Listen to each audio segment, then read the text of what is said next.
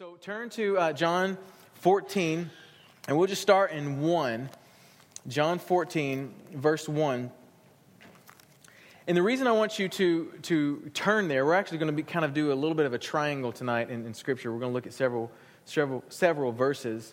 Um, but I wanted you to turn to a couple of them, and this is one of them. So, what I want you to do right there, this thingy, marky thingy here, I want you to take it and I want you to mark this in your Bible because I want you to read this whole chapter later. Right now, we're only going to look at a little bit of it. Okay? John 14, verse 1, it says, Do not let your heart be troubled. Believe in God, believe also in me. And then for the rest of the chapter, Jesus tells his disciple, uh, his disciples what life is going to look like for those who follow him, those who believe. He said, Believe in God, believe also in me. And then over in verse 16, if you read on down, and we're not going to right now, but in verse 16, he introduces the Holy Spirit into the conversation. He calls him the helper, the Spirit of truth that will be given to them and then will stay with them forever. I really do wish we had time to read the whole chapter. But what you gather from what Jesus is teaching in this chapter is what you believe will dictate how you live. And if you don't have, if you don't get anything else, at least get that because that can sum up a lot of questions, a lot of wondering. Okay, so write that down. It's like a sermon in a sentence. What you believe will dictate what uh, how you will live. And since we are on a journey of really, really trying to live the life of Jesus Christ, then this is important to know. What we believe is going to help us live that life. And listen, Jesus wasn't just talking about himself. Uh, he was very, very, very clearly um, said, uh, it's, it's, about believing in God. It's believing also in me. And he, again, he goes down to talk about believing in the Holy Spirit. And so there's this three man team. You can write that somewhere around here if you like to write things in your, in your book. I actually have all this stuff drawn out. It helps me kind of focus. But um, there's this three man team that helps us to um, produce uh, the life that Jesus came, it talks about in John 10 10, to give us, which is an abundant life. There's this three man team working together to accomplish that goal in our life. And so, what we're going to do for the next three weeks is we're going to, we're going to study the Trinity. Okay? The Trinity is another way of, of talking about a triune God God the Father, God the Son, God the Holy Spirit. They are one, but they are also three unique personalities, the Trinity. How many of you have heard that word? Okay, that word is not in the Bible. That's not, in the, that's not biblical because it's not in the Bible. The word Trinity is not in the Bible, but the concept that God is three in one is all over the Bible. Amen? And so we're going to look at that because if what we believe dictates how we live, then I want to know what I believe about God, what I believe about His Son, and what I believe about the Holy Spirit. Nick is actually going to be teaching next week about God the Son, God the Savior. And so you don't want to miss it. Nick is a very good teacher. Most people don't realize that. He is, isn't he? And so you got to come, and he's hilarious too. So you would at least laugh. No. All right. So here's what here's the deal. So Jesus said, "Believe in God, believe also in me." But you got to look at what he said right before that. Okay. So look at your Bible. Right before that, he says, "Do not let your heart be." troubled. If you read chapter 13 and, and even back into 12, you realize that Jesus just said, Guys, I'm going to be dying pretty soon. So he just basically uh, predicted that he was going to die. He predicted that Judas was going to betray him, he, the one who would betray him. He also predicted that Peter was going to deny him. So there's all this stuff going on. Everybody's like frowning. Hey, dude, this, we've been having a good time here. You're killing the party. But Jesus is like, well, there's some things that are going to happen. You need to know that. He's basically saying, guys, there's a storm coming. There's some difficult time coming. And then later in chapter 16, um, he gives a little bit more specifics about the dangers that are coming up. And he said, I've told you all of this so that you may have peace in me. In other words, that you don't freak out. Because when it comes, it's going to hit, it's going to hit hard. I don't want you to freak out. I want you to have peace. He goes on to say, Here on earth, you will have many trials and sorrows. That's another way of saying life is full of storms. Is that true or is that not true? How many of you remember the Randy Travis song, um, The Storms of Life? You guys remember that old song? Well, go Google it, okay? It's a good song. Randy Travis, I'm digging up bones. Okay, what I'm trying to say is that that is a reality that you cannot escape. That reality, that life is full of storms, literally is just as real as the statement, there is a God. Okay, it's just as real. Okay, we serve a God, we're in God, we're in Christ, we're saved. And another thing that you can count on is if you're living life on this earth, you will have trials, tribulations. There will be a storm because life is full of storms. Well, we're trying to live the life of Jesus Christ. Well, Jesus said, all the more. If they hated me, they're going to hate you. Get ready. A storm is coming, guys. But look what he says. Take heart in, in chapter 16. He says, But take heart because I have overcome the world. And listen, when he says I have overcome the world, he's also saying I have overcome any storm that is or will be. That's good news, isn't it? Take heart because I have overcome the world. Now, this idea of taking heart is like saying, okay, steady yourself. If a storm is coming, take heart. Steady yourself. Steadying yourself means find something solid. If a storm is coming, it's kind of like you guys ever watched that uh, show Twister?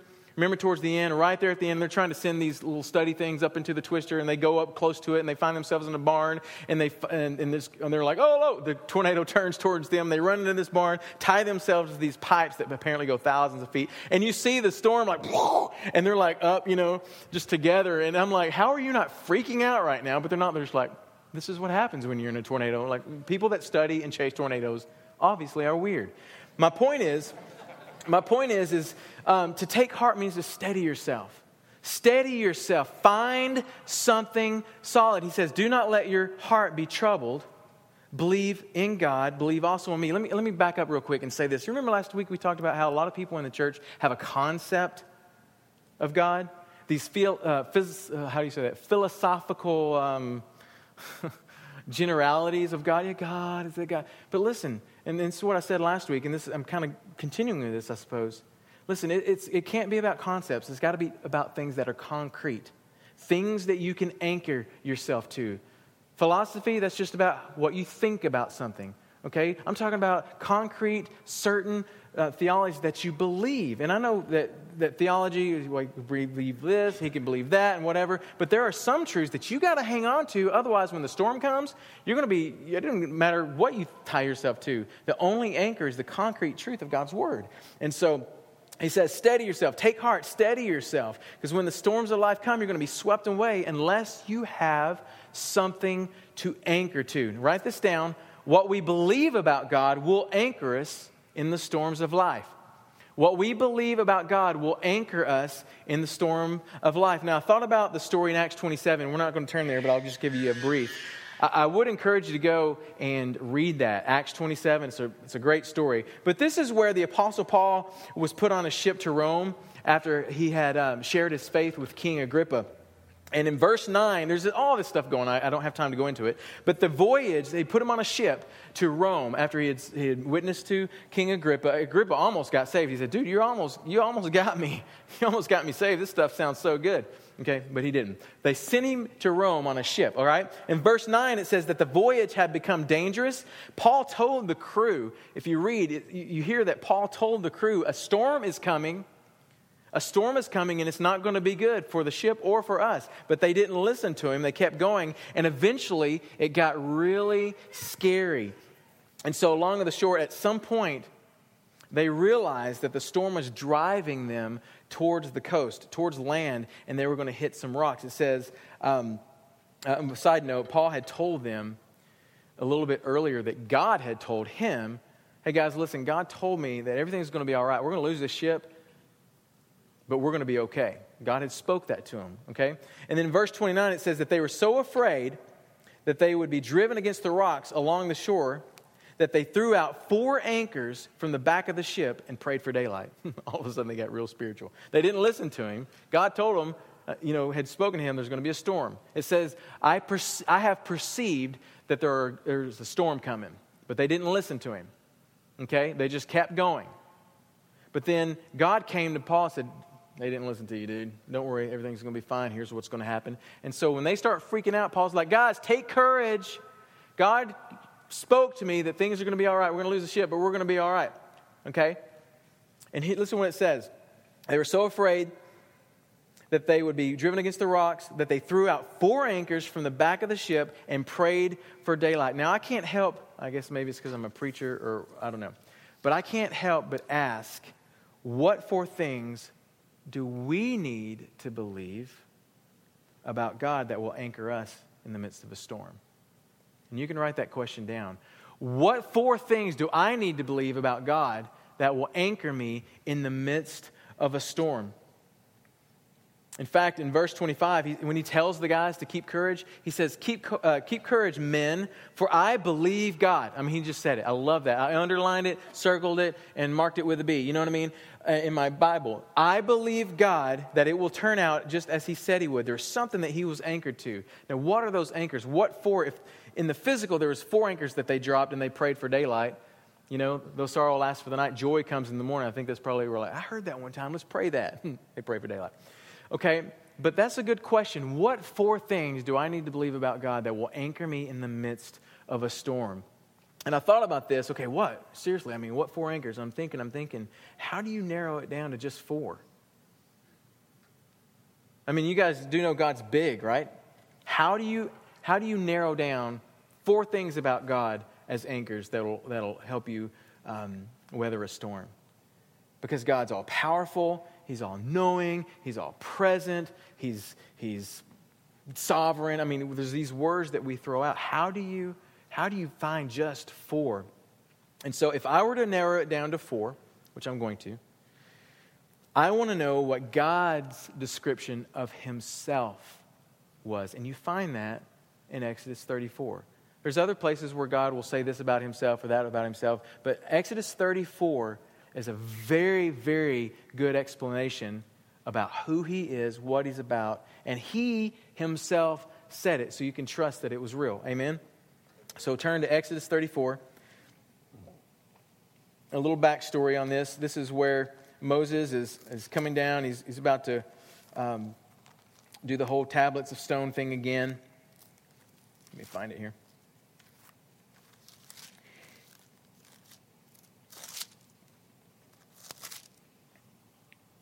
So he says, Cut out two stones of tablet like the former ones. This is the second, second time you guys know the story. If you don't, go ahead and read it on your own time. It's great.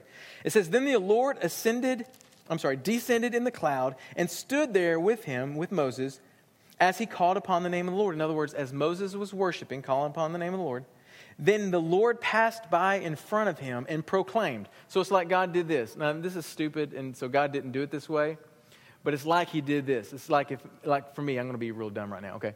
But it's like if I were to do what it's like, I'm going, I got on a red shirt. Check out my socks. I can run fast. I don't know. It's like he started proclaiming things about himself. He's just walking in front of Moses. What's up, Moses? I am this, I am that. And look what he says about himself. First of all, he says, The Lord, the Lord God. He says it twice, as in, I'm, what I'm saying is true and it will never change. He says, The Lord, the Lord God, compassionate, gracious, slow to anger, abounding in loving kindness.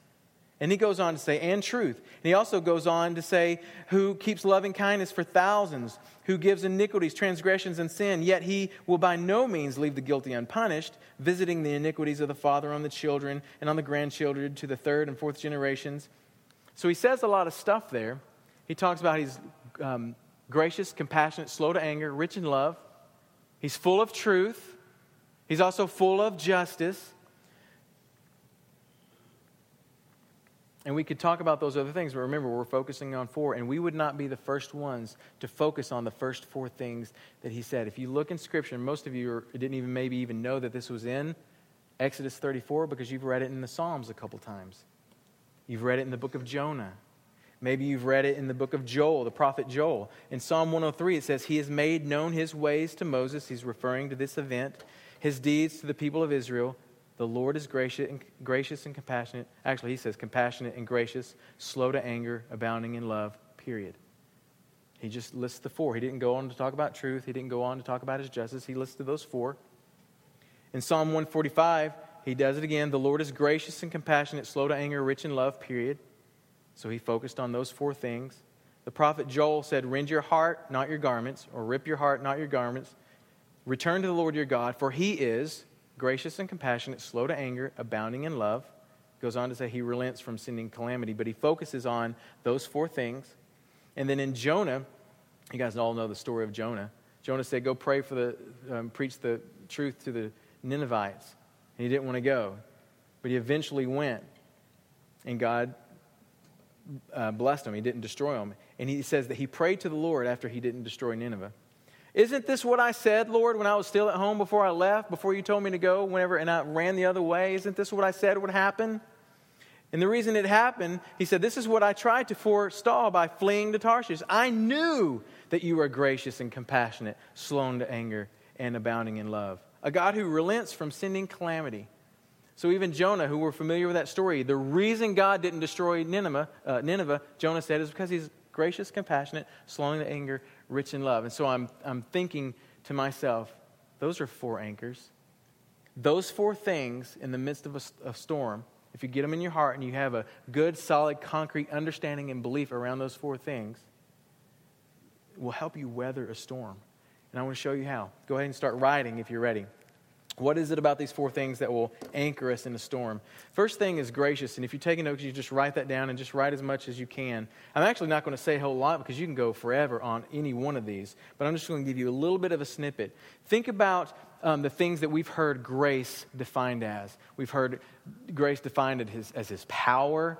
Uh, we've heard grace defined as his strength, his help, um, his favor, and all those things are true. You know, it's a very vast word um, as his protection, his favor, and those things are all right. But I was reading some commentaries and studying, and this word gracious actually comes from the idea of bending and stooping in kindness to an inferior. Okay, get that in your head. To bend or stoop in kindness or, or to favor or to bestow, in other words, to help, to, for someone who is extremely worthy, extremely, in, uh, extremely superior, to bow down, to stoop down to something that is completely unworthy or inferior. That's the idea. The Lord is someone who is so completely worthy and superior to any and everything that even exists. And yet, there are times when he will stoop down, extend his hand to those who are completely unworthy, completely inferior. Well, that's, that's a little different than just he's power, he's, you know what I mean? It's like, well, there's, there's, a, there's a picture there.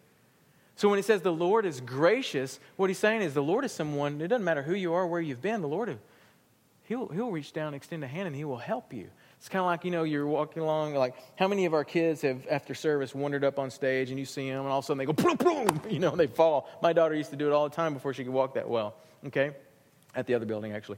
And how many times have I even seen some of you go, oh, baby, you know, and help her up. What you just did is you showed grace. You were gracious to my daughter, and I've been gracious to some of your kids. You know what I mean? I graciously took them to the back and. No, I'm kidding. but that's the idea of grace. And here's the thing without grace as an anchor, we will believe that our unworthiness keeps us from His kindness. So think about that in the midst of a storm. You're in the midst of the storm, it's crazy, it's, it's just all around you. You feel like it's never going to end, and you want it to end, but you feel like it won't end because you're not worthy enough for it to end. And maybe you won't even call out to God because it's like, I'm so inferior, and He's so superior, I'm so unworthy, and He is completely worthy. Why would he help? But that's but you're not understanding something about God. There's an anchor that you have that you are not having in your life. Without grace as an anchor, we're going to believe that our unworthiness will keep us from his kindness. But that's not true. You hear what I'm saying? I think it's great that the songs we sang tonight all kind of they swam in the same pool. And then Melissa got up and shared about um, you know, trials and difficulties and all that. Listen, how many of you gone through the fire? And how many of you felt, I don't know if I'll ever get out of this fire? And how many of you, at different times, maybe all of us, depending, have failed to call out to the Lord and even ask for help because you just didn't feel worthy enough? The truth is, like we talked about last week, is you, you'll never be worthy enough. But it's not about you. Grace never depends upon you, it's His grace. He's the one that gracious, is gracious, and he, he doesn't look at anything. He just stoops down and says, Here you go, buddy. Isn't that good?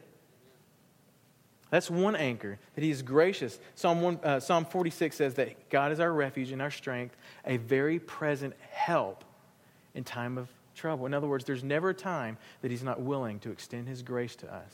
Ever. Well, I'm just not good enough. Well, it doesn't matter. It's free. You don't have to be good enough. Again, we can teach on grace and being gracious all day long, bending, stooping down in kindness. The second anchor is compassion. The Lord is compassionate. God is compassionate. And I thought about this because I am, I am by, I don't know if by nature, I don't know if that's the right way to say that, but I have not been in life a very compassionate um, person. I think I've confessed that before. Somebody gets hurt, I'm like, that's what you get. you know what I mean? I mean, really, I'm just not a very compassionate person. Well, because of that, for me, and maybe you're this way too, when I'm going through something, when I skin my spiritual knee, I don't feel like the Lord is compassionate to me. You guys hear what I'm saying? And yet, that's not true. He is gracious and he is compassionate. It's naturally very hard for me, and maybe some of you guys, to show compassion to someone, especially when they got themselves into the mess. You guys know what I'm talking about? Again, that's what you get, you know? Psalm 78 38 says, But he, being full of compassion, forgave their iniquity, did not destroy them. Yes, many a time I love that. Yes, many a time he turned his anger away. It did not stir up all his wrath. I love that. Here's the deal without compassion as an anchor, we're going to believe that God could care less about our pain. I want you to hear me because this is deep inside of a lot of us. If that is not an anchor in your life, compassion, that God is compassionate, you're just going to go around believing that God could care less about what you're going through and that it hurts. But that's not true. Where we fail to have compassion all the time, where we fail to say, when we tend to say that's what you get, Jesus is like, I'm compassionate and I am moved. I, have said this before and it's kind of gross, but that word compassion literally means in that, in that language, it means to be moved to someone's bowels. In other words, when it hits you, I got to go. You guys know what I'm talking about? That's literally what it means. When that compassion hits the Lord, he can't not go and move and extend a hand. Isn't that good? But if you don't believe that, you're going to think that he could care less about your pain. There was a time where Nehemiah was praying for the people. You know, he's trying to restore the walls of Jerusalem and, and get the worship back into the people of Israel. And and it says, he's praying, he says, nevertheless, and you guys know the deal, they had, they had been scattered, they had been in, um, uh, you know, all over the place, and, but he's bringing them back, and he says, nevertheless, in your great compassion, you did not make an end of them or forsake them. For you are a gracious and compassionate God. That's what, he, that's what he said to God as he was praying for God's people. A people that deserve what they got. But he said, You didn't make an end to them, you didn't forsake them. Psalm 72 says that he's going to have compassion on the poor and the needy. And the lives of the needy, he will save. That's who God is. But if you don't believe that, then you're just going to continue on in your pain, not even crying out because you think he doesn't care to begin with. The next one is slow to anger. The Lord is gracious, compassionate, slow to anger. And um, some of your versions say may, may say long suffering may say patient, and that's essentially what that means. To be slow to anger means he's a patient God. He can suffer long. He can, he can go through a lot before. Um, he's not quick tempered. That's another way. Does anybody say that? Maybe the message version? Maybe I read that one time. That God's not quick tempered.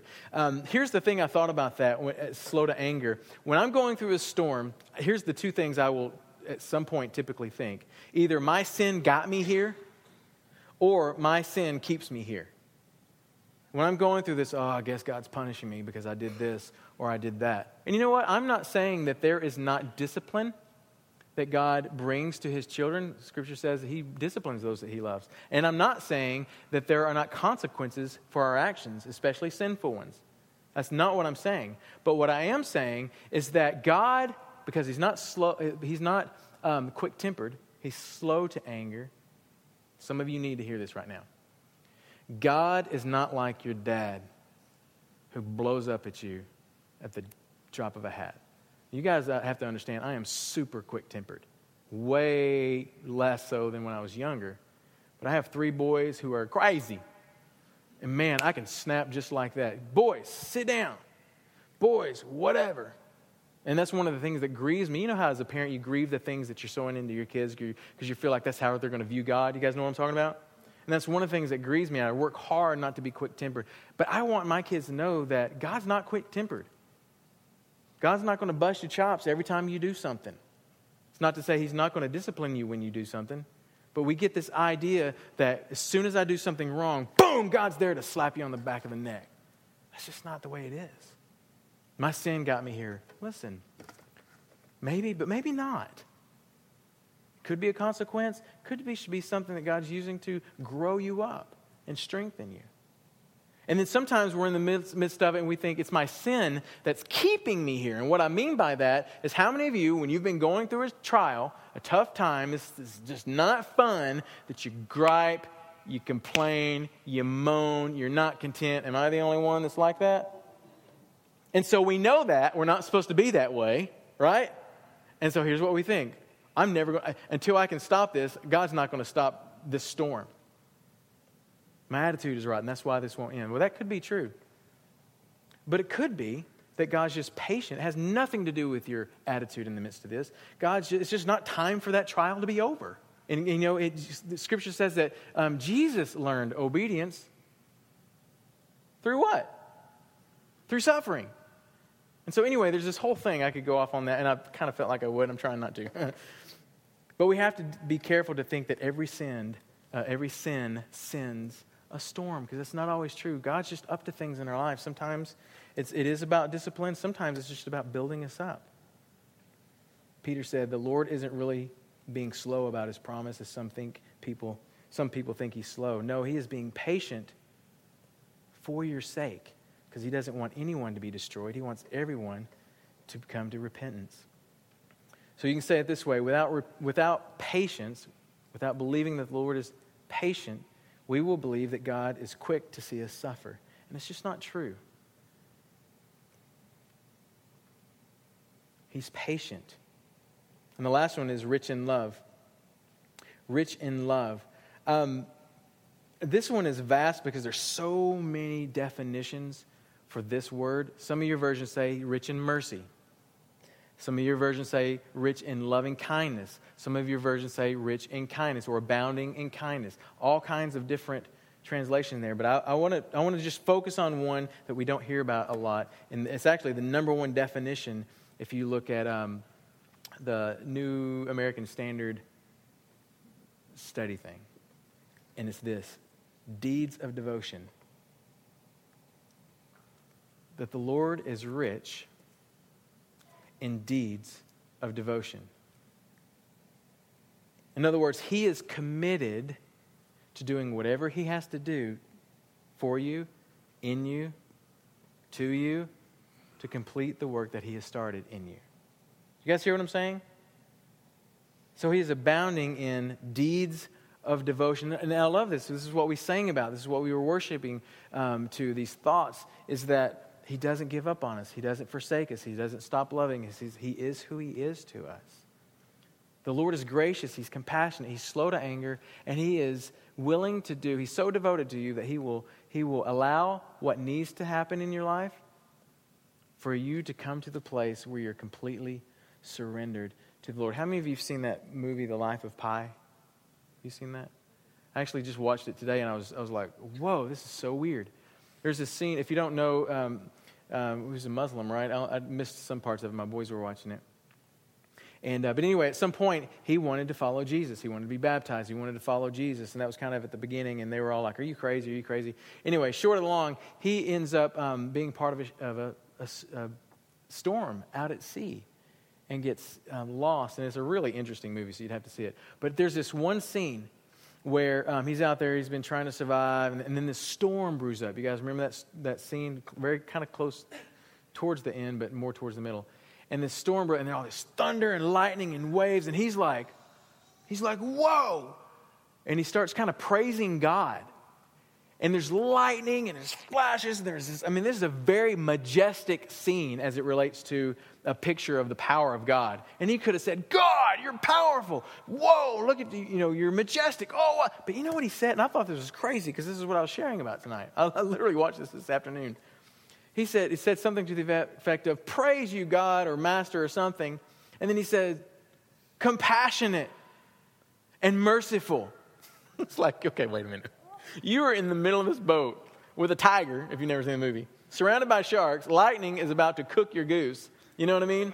And you're out there saying, compassionate, merciful. I don't know, you guys, isn't that just strange? That the thing right there, and he survived, and this is a big story, but in that moment, he listed two of the four anchors that we're talking about tonight. And I know it's just a movie. I don't know who wrote it. I heard it's a true story. And I wonder if that is what he said. And does that linked back to maybe a period of time where he was trying to get to know Christ and studied some things about God or whatever? I don't know. It's just a movie. But whoa. Of all the things we could anchor ourselves, and there are lots of things, like I said.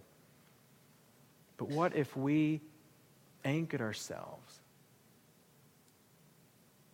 had concrete um, beliefs about God as our Father. And by the way, do you notice that those are attributes of a, of a Father, the Father? He's gracious, He's compassionate, He's slow to anger, He's rich in love. And if you look, and, I, and that's why I wanted you to read John 14 on your own, mark it and read it, because Jesus goes on and on and on and on about the Father. The Father and I are one. I am in the Father, you are in me, I am in you. And it's this whole picture of the Trinity at work in our lives God the Father, God the Son, God the Holy Spirit. You know? You guys hear, hear me? Go ahead and stand if you would. I didn't give you that last one. Without love as an anchor, we will believe God has abandoned us to weather the storm alone.